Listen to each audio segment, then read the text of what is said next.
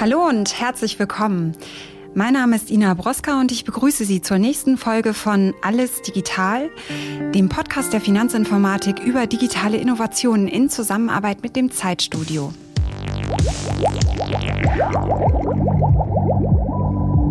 Heute tauchen wir einmal ab auf den Grund des Atlantischen Ozeans. In 35 Meter Tiefe vor der Küste der schottischen Orkney-Inseln, da liegt ein gigantischer Koloss. Zwölf Meter lang, so groß wie ein Schiffscontainer, versiegelt aus weißem Metall. Winzige Kameras, die dort installiert sind, filmen Fische und die ziehen vorbei an einem von Moos und Algenpocken bewuchertem Logo, dem bunten Logo von Microsoft. Die Rede ist von NATIC, so heißt das Forschungsprojekt von Microsoft.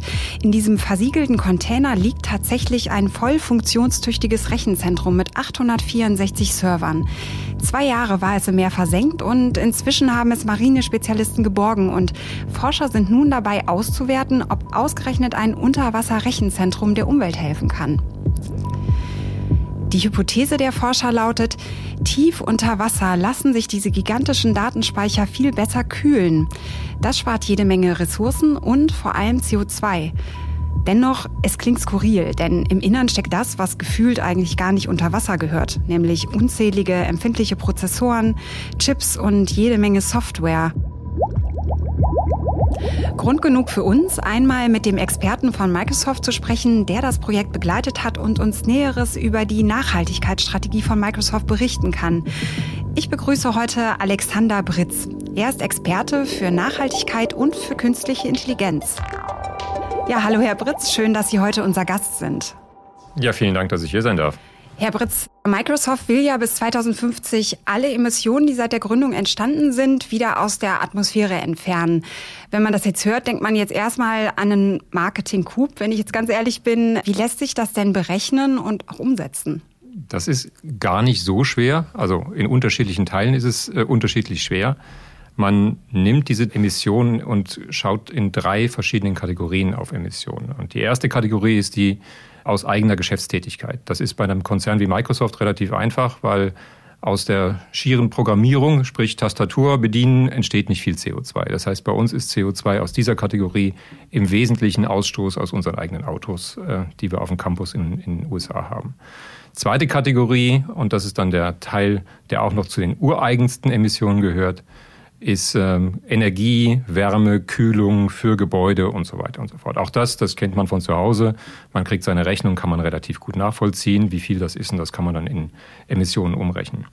Die dritte Kategorie, das ist die große Herausforderung zugegebenermaßen und da wird es dann auch trickreich, das ist all das, was äh, in den ersten beiden nicht drin ist, logischerweise. Also mit anderen Worten, was aus der Lieferkette kommt, was aber auch die eigenen Produkte nach Verkauf in der Lebensdauer, beispielsweise durch Energieverbrauch, dann entsprechend imitieren. Das ist ein bisschen schwieriger und da gibt es die ein oder andere Geschichte, die wir mittlerweile aufgebaut haben, um das tatsächlich zu erfassen muss aber auch zugeben, nicht alles ist komplett tatsächlich jetzt eins zu eins schon erfasst. Da sind immer noch ein paar Schätzungen bei. Sie selbst sitzen ja in Hamburg. Microsoft hat ja insgesamt 180.000 Mitarbeiter. Sie verantworten von hier aus den Bereich Nachhaltigkeit und künstliche Intelligenz. Welche Rolle nehmen Sie denn in dieser gesamten globalen Strategie überhaupt ein? Naja, erstmal, ich glaube, das haben viele jetzt in der Pandemie gelernt, der Sitz ist nicht mehr so schrecklich wichtig. Ob man jetzt in Hamburg sitzt oder unsere Zentrale in Deutschland beispielsweise ist in München, spielt ehrlich gesagt keine große Rolle mehr. Was mache ich? Wir haben eine globale Nachhaltigkeitsstrategie. Ich kümmere mich darum, das entsprechend in Deutschland umzusetzen.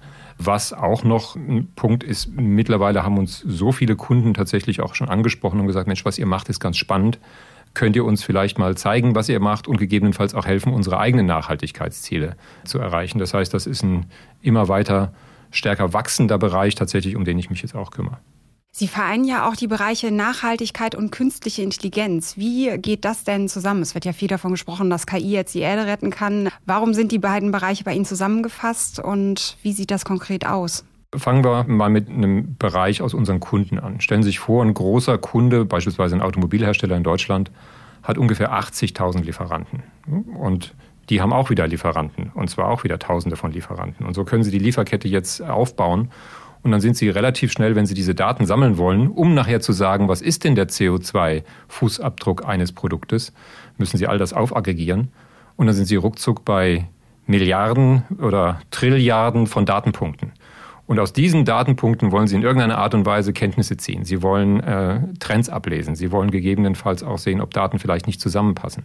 Und das können Sie niemandem zumuten, sich das anzuschauen. Mit anderen Worten, Sie brauchen irgendeine Intelligenz und in dem Fall ist es dann eine künstliche Intelligenz, die solche Trends tatsächlich erkennen kann. Und wichtig dabei ist natürlich, dass man diese Sachen dann wirklich auch sehr transparent macht. Ich kann aber auch andere Beispiele geben wenn Sie zum Beispiel äh, darüber nachdenken, was im Umweltschutz zum Teil passiert. Also wir haben hier ein Startup in Hamburg beispielsweise unterstützt, die nutzen künstliche Intelligenz, um Daten der Luftqualität zu analysieren, um dann die Luftqualität auch entsprechend zu verbessern. Wie heißen die nochmal? Von denen äh, habe ich schon mal gehört. Breeze Technologies. Breeze Technology, ja genau. Mhm. Es gibt andere, die nutzen KI, indem sie die Wege, die Tiere beispielsweise in der freien Wildbahn nehmen, verfolgen, um auch einfach besser zu verstehen und die Tiere schützen zu können. Da macht man heute Fotos äh, und die KI erkennt dann das einzelne Tier und kann dann sagen, das ist beispielsweise ein Wal, der vor drei Wochen 2000 Kilometer nördlich geschwommen ist. Früher hätte man jetzt versucht, diesen Wal einen Sender umzuhängen und das wäre schwierig gewesen und gegebenenfalls wäre der verloren gegangen oder die Batterie wäre irgendwann alle gewesen. Heute reicht das mit einem Foto, das Foto wird hochgeladen, die, erkennt, die KI erkennt das Tier und so kann KI tatsächlich helfen. Da gibt es unglaublich viele Beispiele. Wir haben äh, Startups, die beispielsweise auch den Wald der ganzen USA erfasst haben. Und die KI erkennt dann äh, auf Satellitenbildern, welche Art von Baum ist das, wie hoch ist der Baum. Und all das wird dann genommen, um den Waldbesitzer die Chance zu geben, Geld zu verdienen durch CO2-Zertifikate. Also mit anderen Worten, Geld zu verdienen, ohne den Wald abzuholzen. Also auch da hilft dann KI entsprechend wieder. Also ganz, ganz viele unterschiedliche Beispiele wo eine solche Technologie heute tatsächlich im Umweltbereich eingesetzt werden kann. Das heißt, Sie kooperieren auch ganz viel mit Startups, die in KI auch investieren und da auch nachhaltige Projekte umsetzen. Lernen Sie auch von solchen Startups? Also, dass Sie auch sagen, die machen das so gut, das integrieren wir bei uns? Lernt man voneinander oder ist das eher so ein Investment? Es ist alles, ehrlich gesagt. Man lernt unglaublich viel. Man lernt vor allem äh, kreative Ansätze, wie Technologie helfen kann. Also da gibt es immer wieder Sachen, die uns da wirklich überraschen. Was zum Beispiel? Was hat Sie zuletzt überrascht? Nee, also wie gesagt, sowas im, im Bereich Wald, da wäre jetzt vermutlich von Microsoft niemand drauf gekommen zu sagen, das ist eine Möglichkeit, einem Waldbesitzer, insbesondere den kleinen Waldbesitzern, eine Möglichkeit zu geben, Geld zu verdienen, ohne, ohne Bäume abzuholzen. Ne? Also das ist einfach schlicht und ergreifend nicht in unserem Alltag. Das heißt, da erst muss man erstmal drauf kommen, den Zugang muss man erstmal haben. Und wenn dann jemand kommt mit so einer Idee, dann unterstützen wir das natürlich auch gerne. Mhm. Sie haben ja auch, das haben Sie mir vorab mal erzählt, intern eine CO2-Steuer. Das heißt, jede Abteilung muss eine CO2-Steuer zahlen. Das sind, glaube ich, 15 Dollar pro Tonne. Mhm. Und das Geld fließt in nachhaltige Projekte. Mhm. Können Sie das ein bisschen erklären? Wie funktioniert das und wie verändert das auch die Abteilung? Wie verändert das das Verhalten der Abteilung? Also das sind nicht alle Abteilungen, weil manche sind dann vom CO2-Fußabdruck tatsächlich so klein, dass es mehr Aufwand wäre, als es tatsächlich dann Nutzen stiften würde. Aber es sind die Zentralabteilungen in den USA. Um es da auch konkret zu machen, stellen Sie sich vor, wir verkaufen ja auch Geräte, Laptops, äh, Spielkonsolen etc.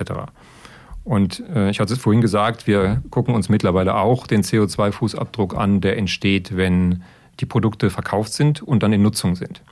Bei einem Laptop ist das ungefähr ein Viertel des gesamten CO2-Fußabdrucks. Und äh, wenn Sie jetzt so eine interne CO2-Steuer haben, dann äh, regen Sie natürlich bei den Kolleginnen und Kollegen sehr schnell an zu sagen, okay, schaut ganz genau auf den äh, Stromverbrauch, weil es wird euch belastet. Und äh, da gibt es Produkte, die haben stärkeren Stromverbrauch vom Prozentansatz, also wie gesagt beim Laptop ungefähr ein Viertel. Bei einer Spielekonsole, obwohl da schon über die letzten Generationen unglaublich viel geschehen ist und die immer effizienter geworden sind, auch immer stärker geworden sind von der Rechenleistung, ist es tatsächlich 80 Prozent des gesamten Fußabdrucks, ist Stromverbrauch über die Lebensdauer. Und jetzt können Sie sich vorstellen, das sind bei einer Xbox ungefähr 750 Kilo. Und davon 80 Prozent, also 600 Kilo CO2-Fußabdruck, kommen über Stromverbrauch. Und wenn Sie jetzt die interne CO2-Steuer dann nehmen, dann ist die Motivation zum Beispiel daran zu arbeiten und das möglichst zu verringern, natürlich umso größer. Und gleiches gilt für Verpackungen, weil wir auch ein, ein, ein Null Abfall, ein Zero-Waste-Ziel uns gegeben haben, um auch da schon von Anfang an drüber nachzudenken, wie kre äh, kreiere ich Verpackungen, die möglichst keinen Abfall hinterlassen. Mhm.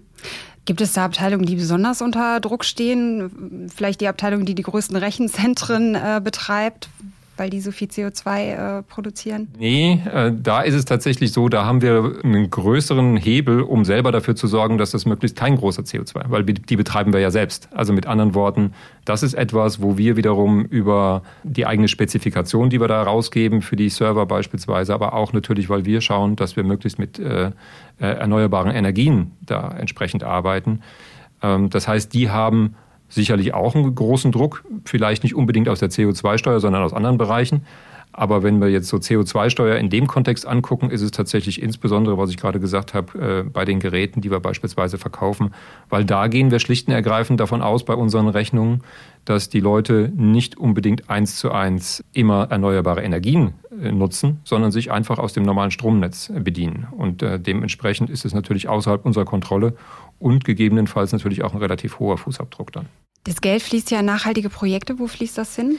Also wir haben unter anderem vor zwei Jahren äh, einen Investmentfonds aufgesetzt, mit einer Milliarde Dollar ausgestattet, um über vier Jahre Technologien zu unterstützen, die entsprechend nachhaltige Technologien weiterentwickeln. Äh, Beispiel ist eine, eine Firma Climeworks äh, aus der Schweiz, die eine Technologie entwickelt haben, äh, Direct Air Capture nennt sich das, um CO2 direkt aus der Luft herauszufiltern. Das ist heute etwas, was funktioniert, aber in einem kleinen Maßstab und noch, ehrlich gesagt, keine marktfähigen Preise hat. Und solche Technologien unterstützen wir, um sie entsprechend nach vorne zu bringen, weiterzuentwickeln und dann hoffentlich auch marktreif zu machen. Wie muss man sich das denn vorstellen? Wie arbeiten Sie denn intern mit den anderen Abteilungen im Punkto Nachhaltigkeit und KI zusammen? Sie haben ja einen Sitz in Europa, Sie haben einen hm. Sitz in den USA. Wie kommunizieren Sie miteinander? Naja, ehrlich gesagt kommunizieren wir da nicht anders, als wir sonst auch kommunizieren würden. Ich hatte vorhin über Kundenprojekte gesprochen. Nehmen wir nochmal den Automobilhersteller aus Deutschland. Der hat natürlich dann entsprechend die Produkte auch in der ganzen Welt verkauft. Das heißt, sie haben sowieso immer globale Märkte und sie haben eine globale Zusammenarbeit. Und gerade in dem Bereich Startups ist es natürlich so, dass es sehr, sehr häufig auch wirklich interessante Ideen gibt, wo man einfach schaut, inwieweit man die gegebenenfalls auch in einem anderen Markt nutzen kann oder einem Startup auch helfen kann, was es vielleicht von alleine nicht schaffen würde, aber mit einer Unterstützung von Microsoft dann auch sagen kann, wir kommen beispielsweise aus den USA nach Deutschland oder andersrum und können uns entsprechend dann in einem anderen Markt auch mit einer innovativen Idee durchsetzen. Also das sind alles Möglichkeiten, die wir dann entsprechend unterstützen und wo natürlich die Kommunikation auch hingeht. Kommen wir mal zu Ihren Forschungsprojekten. Da gibt es eines, das äh, erregt besonders viel Aufmerksamkeit. Das ist das Unterwasserrechenzentrum. Ich spreche ja von diesem Projekt NATIC. Wir haben es im Intro äh, angefeatured. Das ist ein Rechenzentrum, das ist zwei Jahre im Meer versenkt und betrieben worden. Erzählen Sie doch mal, wie kam man überhaupt auf die Idee, sowas zu machen? Das kommt ursprünglich aus einer internen Veranstaltung, wo Mitarbeiterinnen und Mitarbeiter immer aufgefordert sind, auch mal quer zu denken, wenn man das heute noch sagen darf, also sprich innovative Ideen zu entwickeln. Und äh, die Idee ist dort geboren worden und das erste, sehr kleine damals noch Rechenzentrum ist ungefähr ein Jahr später tatsächlich schon gebaut worden und dann in den USA für drei Monate versenkt worden, um zu schauen, ob das in irgendeiner Art und Weise auch funktioniert, was man sich da ausgedacht hat.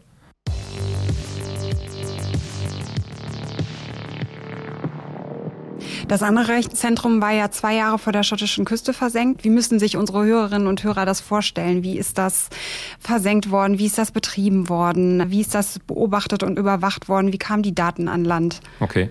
Also man muss sich das vorstellen wie eine ja, weiße Röhre, hat ein bisschen was von einem U-Boot, wenn man so will, ungefähr in der Größe von einem Standardcontainer, den man von, von den Schiffen äh, etwa kennt. Da drin waren knapp 870 Server, also ein Rechenzentrum mit einigen Schränken, mit entsprechend Technologie drin. Und das ist auf einer, einer kleinen Plattform quasi installiert worden. Dieses Rechenzentrum ist dann vor der schottischen Küste versenkt worden. Und ja, wie muss man sich das vorstellen? Das ist natürlich versiegelt. Der, der Punkt war tatsächlich zu sagen, wir versenken das für zwei Jahre und schauen, was passiert. Also mit anderen Worten, wir hatten eine Grundidee. Die Grundidee ist mal getestet worden über drei Monate. Jetzt ist es ein etwas größeres Rechenzentrum dann geworden. Ähm, die Zeit ist verlängert worden, um einfach zu schauen, funktioniert es auch in etwas größeren Maßstab. Um vielleicht zu erklären, warum machen wir sowas überhaupt. Die Idee der Kolleginnen und Kollegen war damals zu sagen, wenn man sich die Weltkarte anguckt, lebt ungefähr 50 Prozent der Bevölkerung in etwa maximal 200 Kilometer Entfernung von der Küste. Und wenn wir die Distanz zwischen Rechenzentrum und den Leuten kürzer machen, dann brauchen sie weniger Leitungen verlegen, dann haben sie eine schnellere Kommunikation der Daten vom Datenzentrum zu den Leuten. Also das hat ein paar Vorteile. Das ist der eine Punkt. Der zweite Punkt ist, In Rechenzentren ist ein Thema, ich hatte es vorhin kurz erwähnt, das Thema Energieverbrauch durch Kühlung, äh, Kühlung der Geräte. Wenn Sie das jetzt versenken, dann haben Sie die Kühlung quasi durch das Meerwasser. Das heißt, das Meerwasser ist durch einen extra davor vorgesehenen Bereich des Rechenzentrums durchgeleitet worden, hat die Server gekühlt. Und ähm, das sind natürlich dann Effekte, dass man sagt, okay, wir sind näher an den Menschen dran, wir haben eine kürzere Zeit und wir sind entsprechend auch noch energieeffizienter und dementsprechend nachhaltiger. Also das war das Grundkonzept der Idee. Wobei ja eigentlich nicht zusammengeht, da liegt ja eigentlich was, was gar nicht mit Wasser in Berührung kommen darf. Also es muss ja wirklich hochgradig, war da nicht Ängste, waren da nicht Ängste da, dass äh, da Wasser reinkommt und alles kaputt geht? Das war, glaube ich, die geringste Sorge. Also wenn Sie sehen, das haben natürlich dann auch entsprechende Spezialisten gebaut. Aber das Prinzip, wie eben schon gesagt, ist ähnlich wie einem U-Boot. Ne? Also Sie schließen es hermetisch ab. Hier ist es nun so gewesen, dass man logischerweise dort niemand mit versenkt hat. Also mit anderen Worten, die Technik war zwei Jahre quasi auf sich allein gestellt. Man hat das mit einem trockenen Stickstoff entsprechend gefüllt. Und ähm, einfach um zu schauen, ist das etwas, gehen uns die Server da sofort kaputt? Ist das in irgendeiner Art und Weise schwierig? Passieren irgendwelche anderen unvorhergesehenen Dinge? Und man muss sagen, es hat sehr, sehr gut funktioniert und wir haben viel gelernt. Unter anderem haben wir auch gelernt, dass die Ausfallrate der Technik wesentlich geringer, also in, in anderen Worten, es war nur noch ein Achtel des Ausfalls, den wir sonst an Land sehen von unserer Technik. Warum? Das ist noch nicht komplett bestätigt. Die Arbeitshypothese ist tatsächlich, dass die, die Umgebungsatmosphäre, also der Stickstoff, äh, tatsächlich dabei hilft und die Tatsache, dass sie quasi keine Erschütterung hatten. Also in, in, in einem Rechenzentrum an Land läuft dann doch mal jemand vorbei oder äh, es gibt gewisse Erschütterungen, die die Technik dann gegebenenfalls auch dazu bringen, früher auszufallen. Und so ist es natürlich etwas, was äh, jetzt noch weiter ausgewertet wird, also ob diese Grundhypothese stimmt. Grundsätzlich ist es aber natürlich hochgradig spannend für uns zu sagen, okay, ist das etwas, was wir vielleicht in einem gewissen Maßstab in Zukunft weiterverfolgen können? Wenn beispielsweise Kunden sagen, wir haben Bedarf in bestimmten Ecken dieser Welt, ein Rechenzentrum vor Ort zu haben oder in der Nähe zu haben. Unter Wasser dann auch. Und dass man dann auch sagt, dass man das gegebenenfalls auch unter Wasser macht, ja. Mhm. Wie haben Sie denn beobachtet, was da unten passiert? Waren da Kameras? Da waren Kameras installiert? Da waren Kameras installiert, die waren auch äh, äh, zum Teil so, dass man geguckt hat, was, was passiert um das Rechenzentrum herum. Also mit anderen Worten, da schwimmen gerade äh, Fische drumherum oder da haben sich dann auch Seeanemonen dann festgesetzt und so weiter, dass man so einen gewissen äh, Blick hatte, wie das da drumherum aussieht. Aber ansonsten war tatsächlich das Thema hermetisch abgeschlossen und äh, einfach zu schauen, was passiert, funktioniert es, funktioniert es nicht und was können wir daraus lernen. Also es wurde zum Beispiel, als es dann wieder raus rausgenommen wurde, als allererstes auch eine, eine kleine Sonde reingesetzt, um einfach die Atmosphäre Probe zu nehmen, zu sagen, okay, wir wissen, wir haben das mit Stickstoff gefüllt. Aber was ist eigentlich in der Zwischenzeit passiert? Weil die Technik mhm. äh, hat natürlich gearbeitet, sie haben Kabel drin, die gegebenenfalls Ausdünstungen haben, um auch da zu lernen, wie war es eigentlich am Anfang und wie war es eigentlich nach zwei Jahren und welche mhm. Schlüsse kann man auch daraus ziehen. Und? Also wie gesagt, das sind Sachen, die werden gerade ausgewertet welche Effekte das gegebenenfalls haben könnte und ob das bei einem noch größeren Maßstab äh, vielleicht auch problematisch werden könnte. Wie ist das denn mit den Anwohnern? Musste das irgendwie abgesprochen werden mit den Menschen vor Ort? Ich meine, irgendwen muss man ja informieren, dass man da so ein gigantisches U-Boot versenkt und da Tests macht. Ja klar, also sie brauchen natürlich Genehmigungen und das ist natürlich mit den örtlichen Behörden alles abgesprochen gewesen. Jetzt muss man sich vorstellen, also man ist da schon mit einem Schiff ein Stückchen rausgefahren. Also das ist jetzt mhm. nicht direkt äh, quasi an der Küste runtergekullert oder so, sondern das ist ein Stückchen rausgefahren worden und dann dort abgesenkt worden. Wir haben das aus unterschiedlichen Gründen auch genau dort gemacht. Also zum einen, was in der Ecke Schottland hilft, ist die Tatsache, da ist wirklich kaltes Wasser. Also mit anderen Worten, das Thema Kühlung war dann relativ einfach gelöst, in Anführungszeichen. Das zweite war, dass sie in der Ecke direkt äh, sicherstellen konnten, dass es immer mit erneuerbaren Energien betrieben wird. Und das Dritte ist, es ist auch eine einigermaßen ja, taffe Gegend, in Anführungszeichen, weil es da große Strömungen gibt und so weiter, so dass die Kolleginnen und Kollegen gesagt haben, also wenn es da funktioniert, dann funktioniert es überall. Okay. Kabel mussten auch alle verlegt werden, wahrscheinlich unten, ne? Klar. Klar, also Kabel müssen verlegt werden, sie wollen ja die Kommunikation haben, sie brauchen Strom und so weiter. Was wir uns aber gefragt haben, man spricht ja auch immer von der Erwärmung der Meere. Heizt so ein Rechenzentrum nicht auch das Wasser auf? Auch das ist gemessen worden. Die Erwärmung war ein Tausendstel Grad. Okay. Also überschaubar. Sind weitere Rechenzentren jetzt schon geplant oder ist das alles noch in der Ausarbeitung? Das ist in der Ausarbeitung und äh, wie gesagt, das ist jetzt noch gar nicht so lange wieder äh, draußen. Es sind unglaublich viele Daten natürlich gesammelt worden.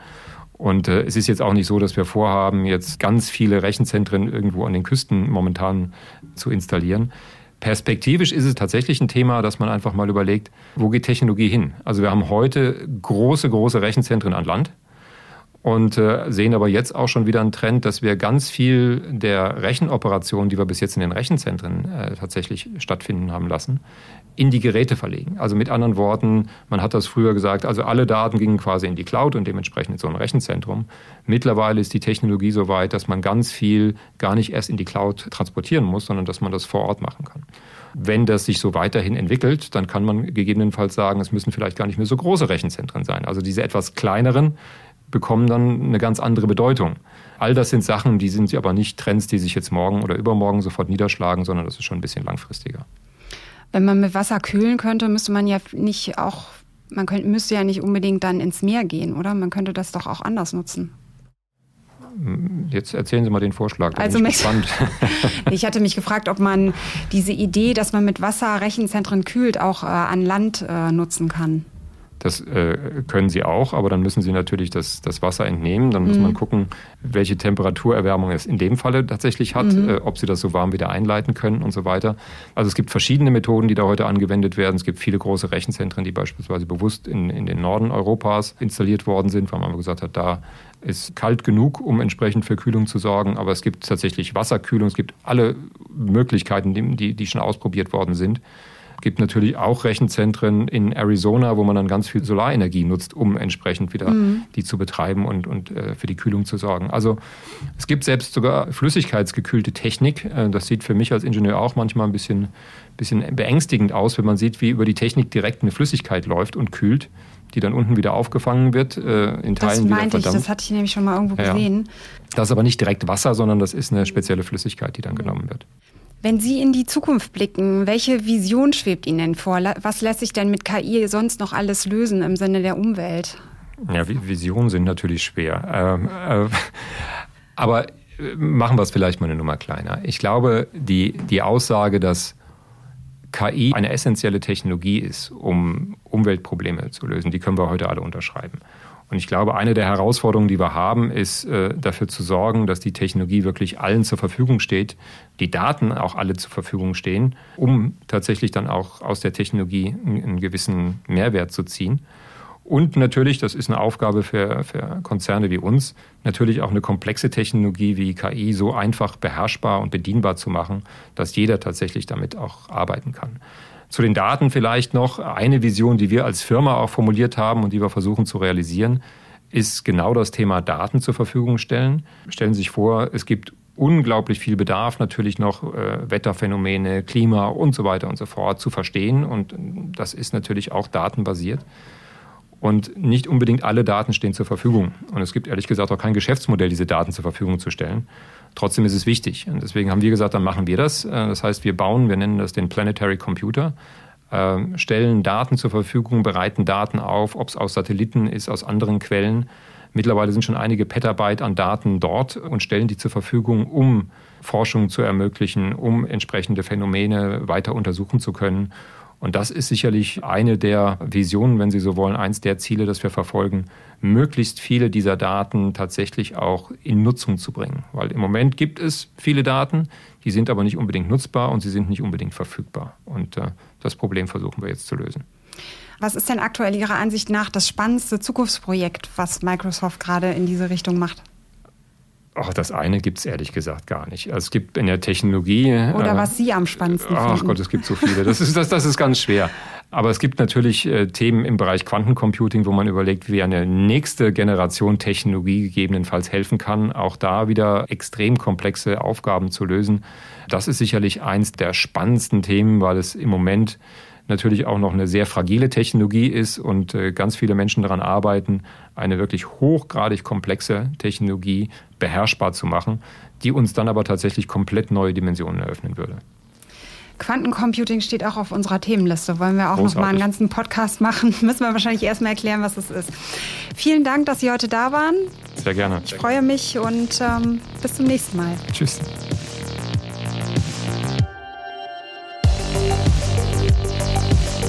Und wenn Sie nun neugierig geworden sind, dann schalten Sie doch auch beim nächsten Mal wieder ein, wenn es heißt, alles digital. Mein Name ist Ina Broska und ich bedanke mich fürs Zuhören und sage Tschüss, bis zum nächsten Mal.